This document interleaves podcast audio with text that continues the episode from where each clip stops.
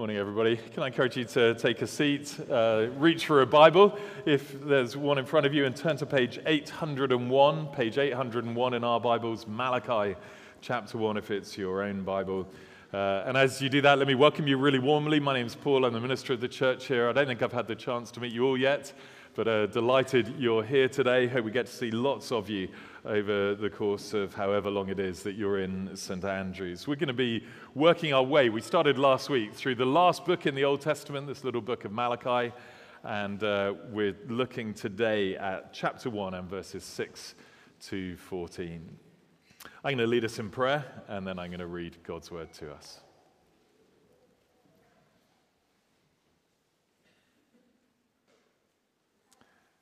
Thank you that you are worthy God deigns to meet with us, even now as we gather, that you are present here by your Spirit, that you will speak to us through your word, and that you promise that your word won't return to you empty, but will achieve your good purposes in our lives.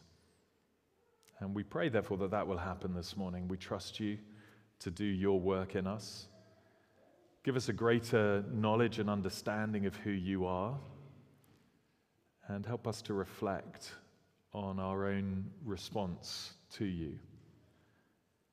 We pray that you would help us to live a life that is worthy of you. As even and help us even now, we pray in Jesus' name. Amen.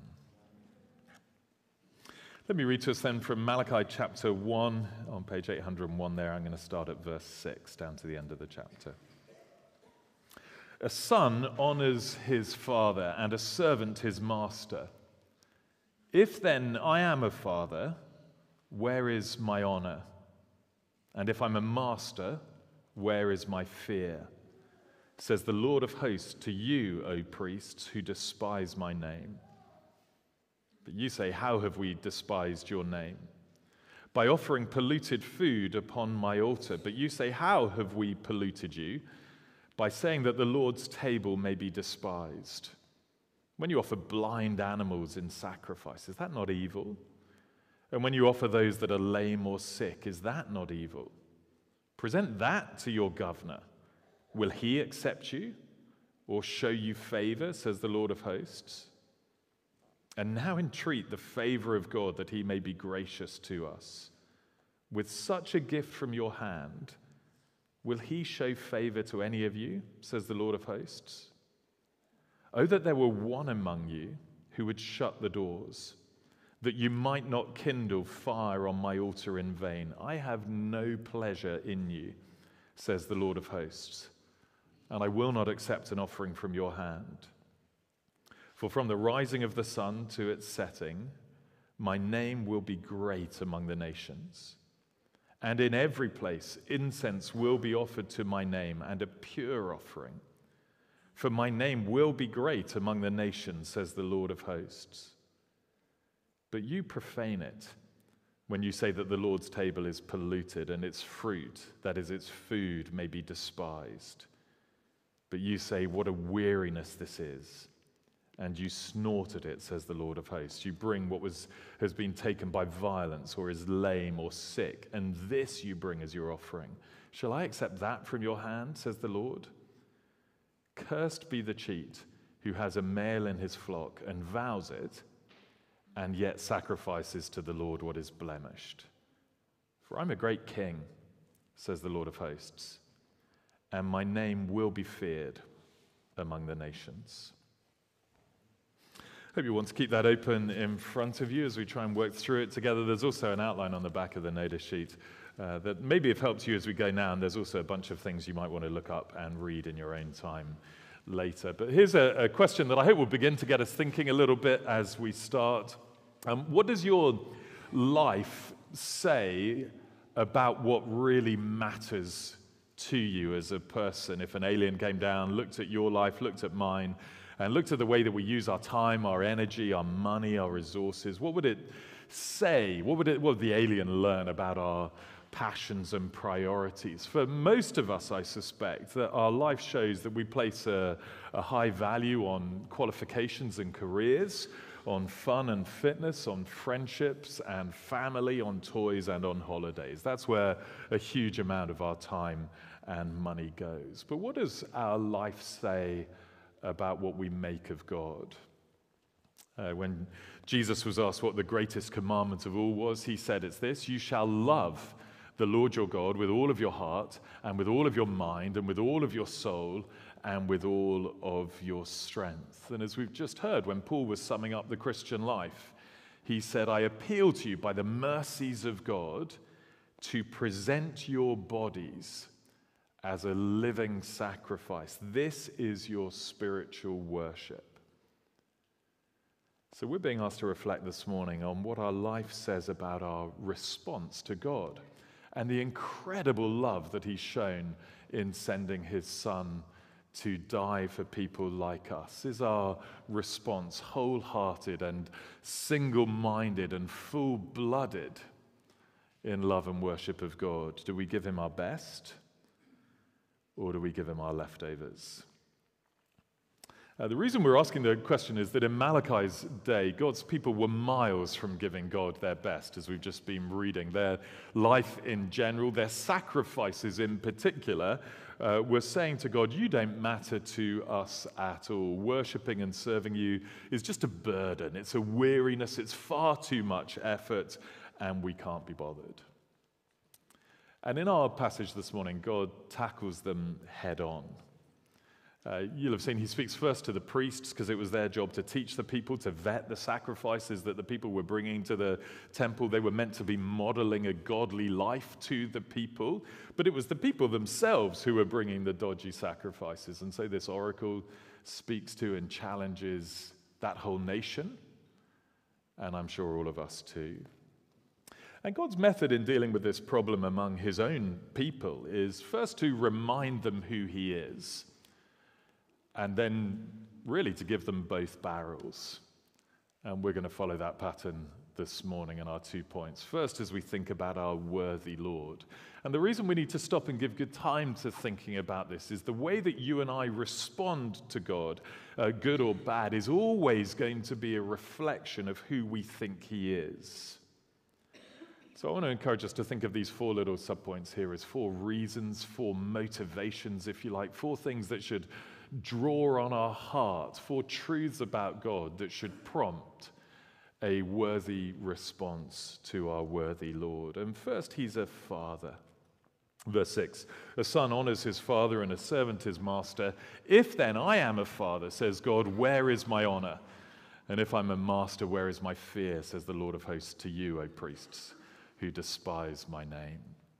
It's a general principle in life. It was the fifth of the Ten Commandments honor your father and mother. And God is the father of his people. When he uh, rescued them from slavery in Egypt, he called them my firstborn son. He said that they were to serve him. And so, back in Deuteronomy, when the people were turning against God, Moses said, Do you thus repay the Lord, you foolish and senseless people? Is he not your father? who created you, who made you, and established you. And God is the, the father of his people today as well, not just in creation, but in salvation. First, he made us. And then, even though we didn't deserve it because we turned away from him, he sent Jesus to die for us, to rescue us, to adopt us back into his family. He's our father. The theologian Jim Packer reckons that this is the greatest privilege of all the privileges that Christians enjoy because of the intimacy of relationship that we are given with God through this blessing. He says, think of it this way our Maker becomes our perfect parent. He is faithful in love and care.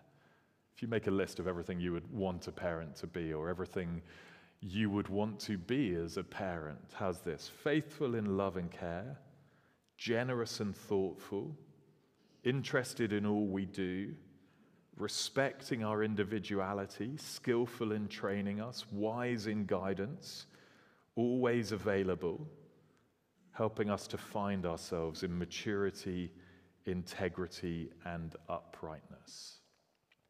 So we must never think of God as some sort of distant authority figure. He puts his spirit into our hearts so that we can cry, Abba, Father, and know him that way. He is love, and through Christ invites us into this loving relationship with him. And because he's our Father, it is right that we should honor God. Psalm 66 says, Sing the glory of God's name and it's this same word. Give to him glorious or honoring praise. But in Malachi's day, they didn't care that God was their father. And so he has to ask them, Where is my honor? Second motivation, slightly different in flavor. He's also our master, is there in verse 6 again. A son honors his father, a servant his master. If then I'm a father, where's my honor? If I'm a master, where is my fear? Says the Lord of hosts. Um, that word master can just refer to an earthly master, but it's often translated in our Bibles as Lord and refers to God Himself. In our own passage, that happens in verse 12 and in verse 14. And the point here then is if every, ma- every servant in the world knows that they're meant to fear and to respect their earthly master, then surely Israel, you know, that you are meant to fear and honor your heavenly Lord. It's not that we're meant to be scared of God as though he's a bully or inconsistent or as though he has anger issues, but we are meant to live in humble and obedient awe of him because he's so big and so pure and so good to us. So, when God first told Moses to assemble the people at, at Horeb, he said, Gather the people to me that I may let them hear my words, so that they may learn to fear me all the days that they live on earth. And we know that the fear of the Lord is the beginning of all wisdom.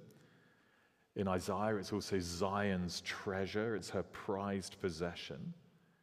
And in the Bible, a right fear of God will always show itself in obedience. God says, You fear the Lord your God by keeping all his statutes and his commandments. And God had given Israel clear instructions about the sort of sacrifices that they were meant to offer, but bottom line, they didn't fear God, and so they didn't listen to what he'd said. God then is both Father and Master. He's to be feared and honored. Isaiah said, The Lord of hosts, him you shall honor as holy. Let him be your fear. Let him be your dread. And I've put some references on the sheet because all through Malachi, honor, fear of the Lord is a big theme. There are seven references.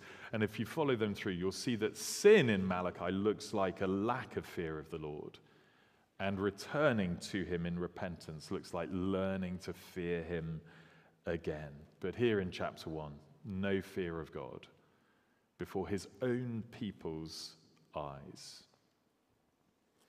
Third motivation comes from a name of God that is repeated seven times in these nine verses, 21 times in Malachi. It's a big thing in Malachi, the Lord of hosts, the, literally the Lord of the heavenly armies, uh, NIV translates it, the Lord Almighty. It's a title that emphasizes both God's commitment to his people and his infinite power. He's both the covenant Lord and the all powerful ruler of heaven and earth, one who will crush all rebellion against him. And here, the repetition of his name, I think, is meant to drip feed a question into the minds of his people. Have you forgotten how big and mighty I am? Are you sure you want to be despising my name? Have you forgotten what happens to my enemies? Uh, final motivation comes from the future. I'm calling it Love of the Nations. I could think of a, um, you might be able to think of a better title for me. Um, because twice in our passage, we're reminded of the, the global and eternal purposes of God. So, first in verse 11, God says, From the rising of the sun to its setting, my name will be great among the nations. In every place, incense will be offered to my name, a pure offering. My name will be great among the nations. It's there again at the end of Verse 14 I'm a great king, says the Lord of hosts, and my name will be feared among the nations.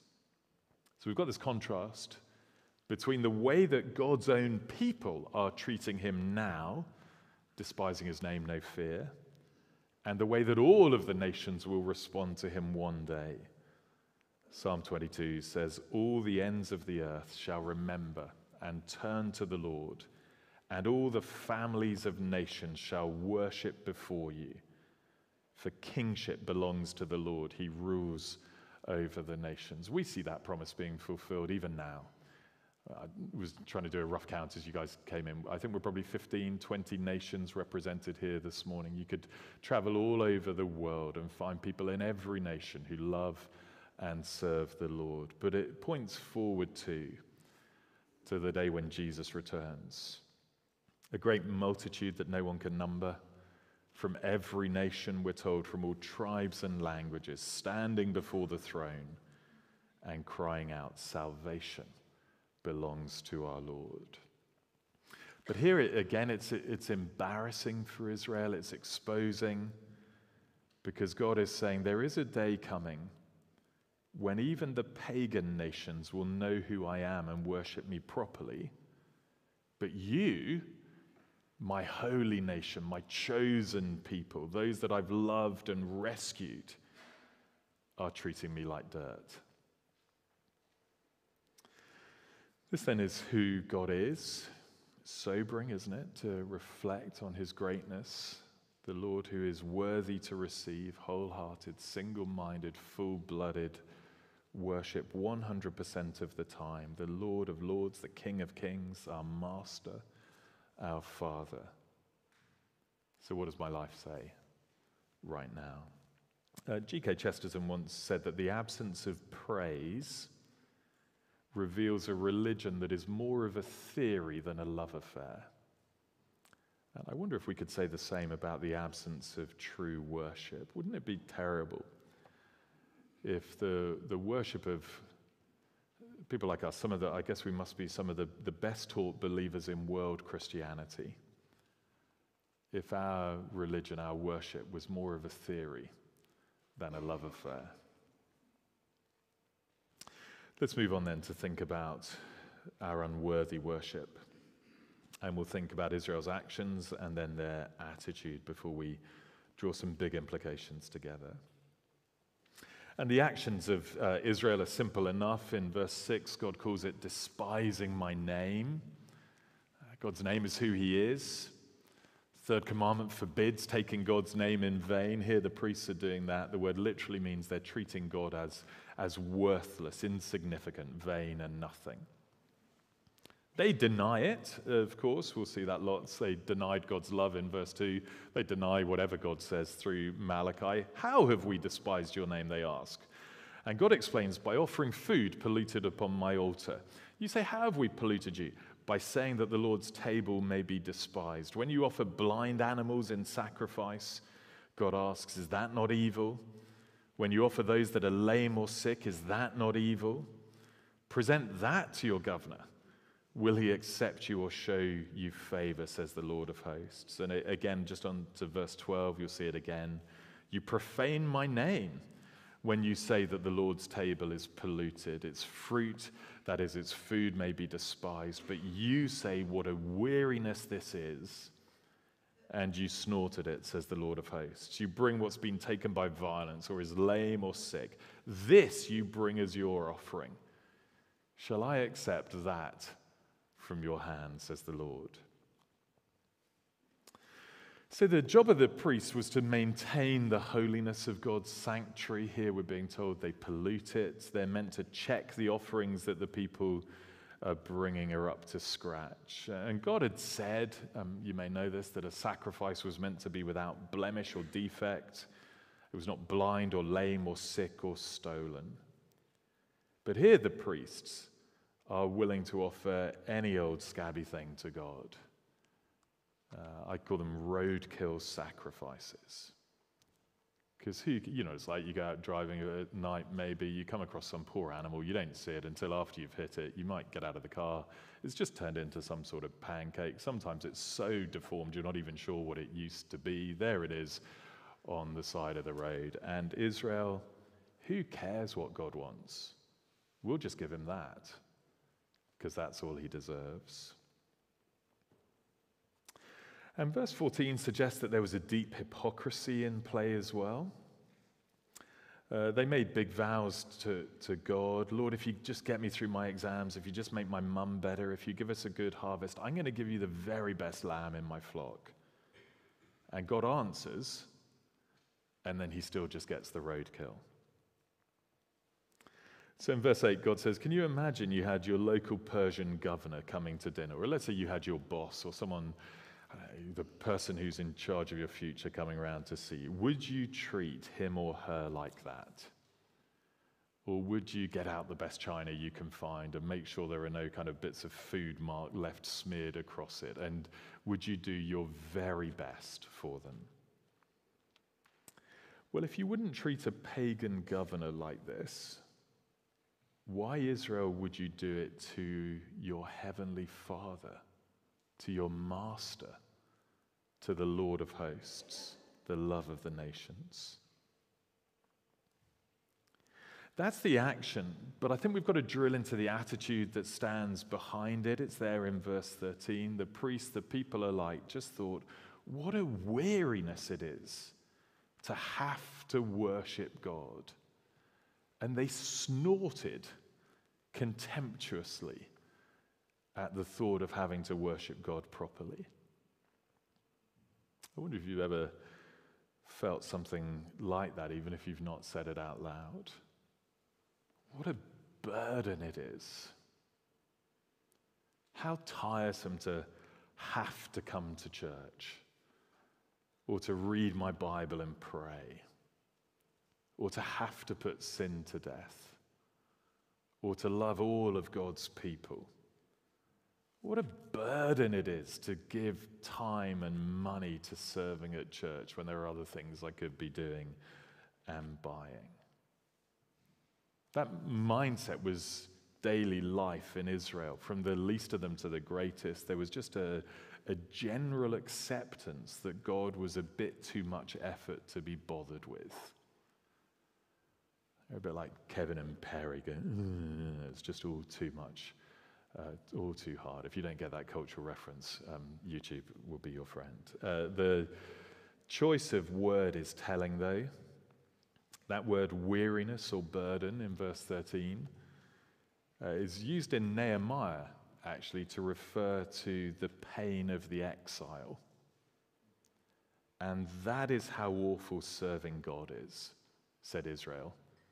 It's like suffering in exile.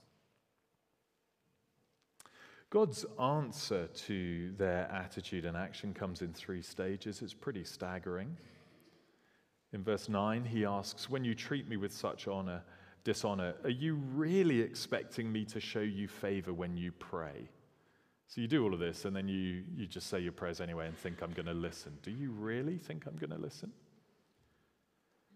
In verse 13, he says, Cursed be the cheat who has a male in his flock and vows it, and yet sacrifices to the Lord what is blemished. God's plan has always been to bless his people. So he cursed Satan after the fall, he curses those who curse his people. Now he curses that same, pronounces that same curse on his own nation who are bringing him half hearted, split minded, tepid worship. They've rejected the Lord of the covenant, so they are inviting upon themselves the curse of the covenant. Verse 10 is the worst bit, though. Can you imagine God saying, Oh, that there were one among you who would shut the doors that you might not kindle fire on my altar in vain. I have no pleasure in you, says the Lord of hosts. I will not accept an offering from your hand. That is, your worship is so nauseating to me, says God, that it would be better that you didn't come to church at all. Just lock the doors, board up the windows, turn the church into a carpet shop, because I would prefer you to give up altogether than to offer me that roadkill. Can you imagine God getting to a point where he would say that about his own temple? This is the epicenter of his work on earth. But he says, You kindle a fire in vain. It's pointless. I have no pleasure in you. you know, the Christian longs to be greeted by God on the last day with the words, Well done, my good and faithful servant. This is the opposite. I have no pleasure in you. And, friends, that is the depth of the problem that there was in Israel. The, the, sacrificial system was an expression of God's love. It was God reminding his people of his desire to forgive, his intention to persevere with his people despite their failings. Uh, by offering sacrifices, they were trusting in him for the forgiveness of their sins. And rather than engaging with it, they were throwing it back in God's face. What of us? What does our life say? How are we meant to apply these truths to our situation today? Now, we always want to be to take care when we apply God's word. Um, I want to suggest we need to be doubly careful when we're applying the prophetic writings of the Old Testament, and especially when we're applying bits like this that are pronouncing God's judgment on His own people because we are not in exactly the same place as them, as I hope we'll see. So I'm going to suggest two main lines of application for now, and then I'll add another one uh, next week when we look at the start of chapter 2. Here's a first main line of application for this kind of biblical material in this passage in particular. It's this Praise God for a better priest and sacrifice. So we know, I hope, that the whole of the Old Testament points forward to Jesus. It's not a story about a different God who was mean and nasty and then he became good in Jesus. The whole of the Old Testament is there to point us forward to Jesus. So there are lots of kings in the Old Testament, but they all point forward to the ultimate King, Jesus. Lots of prophets, but they always point forward to the ultimate, the final prophet, and the final word of God, Jesus. And then, too, there are loads of priests in the Old Testament, loads of sacrifices, and they're all pointing forward, throwing the spotlight on, helping us to understand more about the great high priest and the ultimate sacrifice, Jesus Christ on the cross. And we need to bear that perspective in mind with this text because it's impossible to read Malachi, I think, and I hope this has been your experience this morning without being convicted of your sin. If you are anything like me, and if not, I would suggest that in this respect at least you are deluded. Our worship of God is half hearted far too much of the time.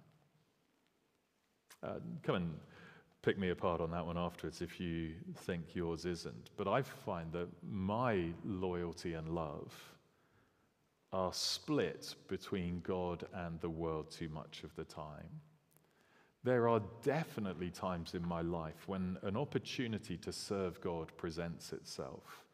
And I know that there is something that I could or I should be doing to express my love for God and for His people. And my heart response is the same as verse 13. What a weariness this is. Do I really have to? Our spiritual condition may not be as bad as the people of Malachi's day. I hope it's not. I hope that's not our settled position without repentance. But there is definitely overlap between the two, and there is more than I at least would like there to be. This is too close to home for me. Uh, that is why we need to read verses like this in the light of the coming of Jesus because left to myself, there is no doubt that I deserve to bear the curse of verse 14 for my failed worship of God. But listen in that context to one of the most encouraging verses in the New Testament from Galatians 3. I've put it on the sheet. Christ redeemed us from the curse of the law by becoming a curse for us. That is the great swap that happened on the cross. Jesus took the curse that I deserve so that I might inherit the blessing that he deserves. He took the curse that I deserve so that I might inherit the blessing that he deserves. The priests of Malachi's day were awful. They despised God's name, they polluted him, but Jesus is the perfect high priest that we need to mediate between us and God. He always honored God. He was holy and blameless and pure all of his days. Or the sacrifices of Malachi's day blind, stolen, lame, sick, unacceptable to God. But Jesus, the perfect sacrifice, the spotless Lamb of God, without any blemish or defect, who died to take away the sins of the world. A sacrifice that delighted God so much that there is now no condemnation at all for anyone, however great our failings, who is in Christ Jesus. So, though our hearts and our inclinations may not be much better than the people of Israel, if we've trusted in Jesus, then our spiritual status definitely is. And so, the first thing that we should do when we read about their sin is to praise God for Jesus because he is our better priest, our better sacrifice. And in him, God sees us, despite all of our failings, as perfect and acceptable and pleasing to him. So we praise God for Jesus. But of course, that is no license to go on sinning. Second big takeaway this morning let us offer to God acceptable worship. Let us offer to God acceptable worship. Uh, Hebrews 12 says, Let us offer to God acceptable worship with reverence and awe, for our God is a consuming fire. We don't often think of him in that way, but God is still our Father and Master. He's still the Lord of hosts. He's still the love of the nations.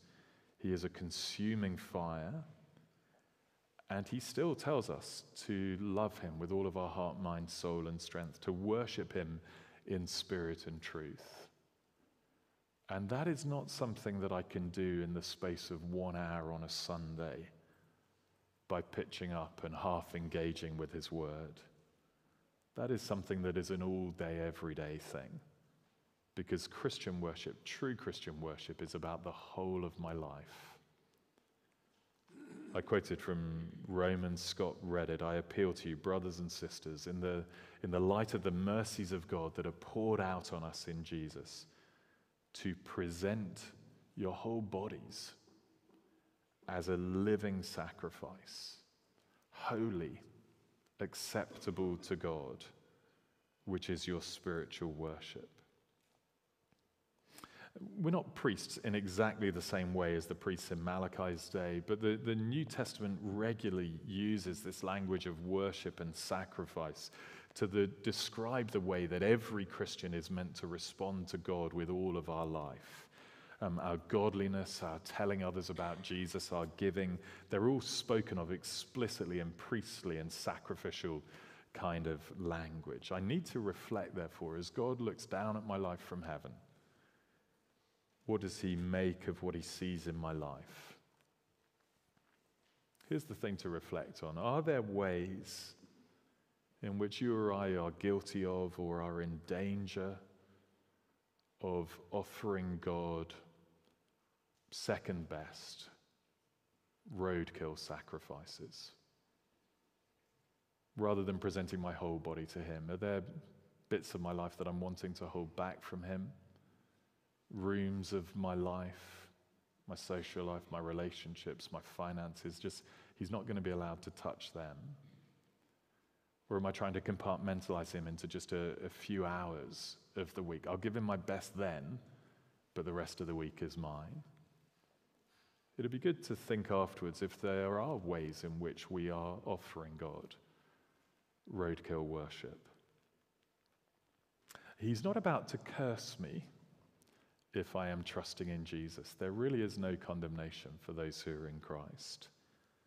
But He is watching. And there is nothing in the New Testament that says that Christians should settle for giving God half of our leftovers. We all muck up, and none of us will ever be perfect in this life. But I, I shouldn't allow it to become my habit, my settled life pattern, to give him the leftovers. So we praise God for Jesus this morning. I hope you'll want to do that with your whole heart as we sing in a moment in response to what God has said. But let's remember too who he is a great king, Lord of hosts. His name will be feared among the nations. And so let's resolve to offer to God, to talk about what it will look like for us to offer him acceptable worship. Because in Christ, despite all of our failings, our worship, when we sing, when we live, is acceptable in his sight. He delights in it despite our failing. He has pleasure in us as we trust in Christ and walk in his ways. Let's pray together.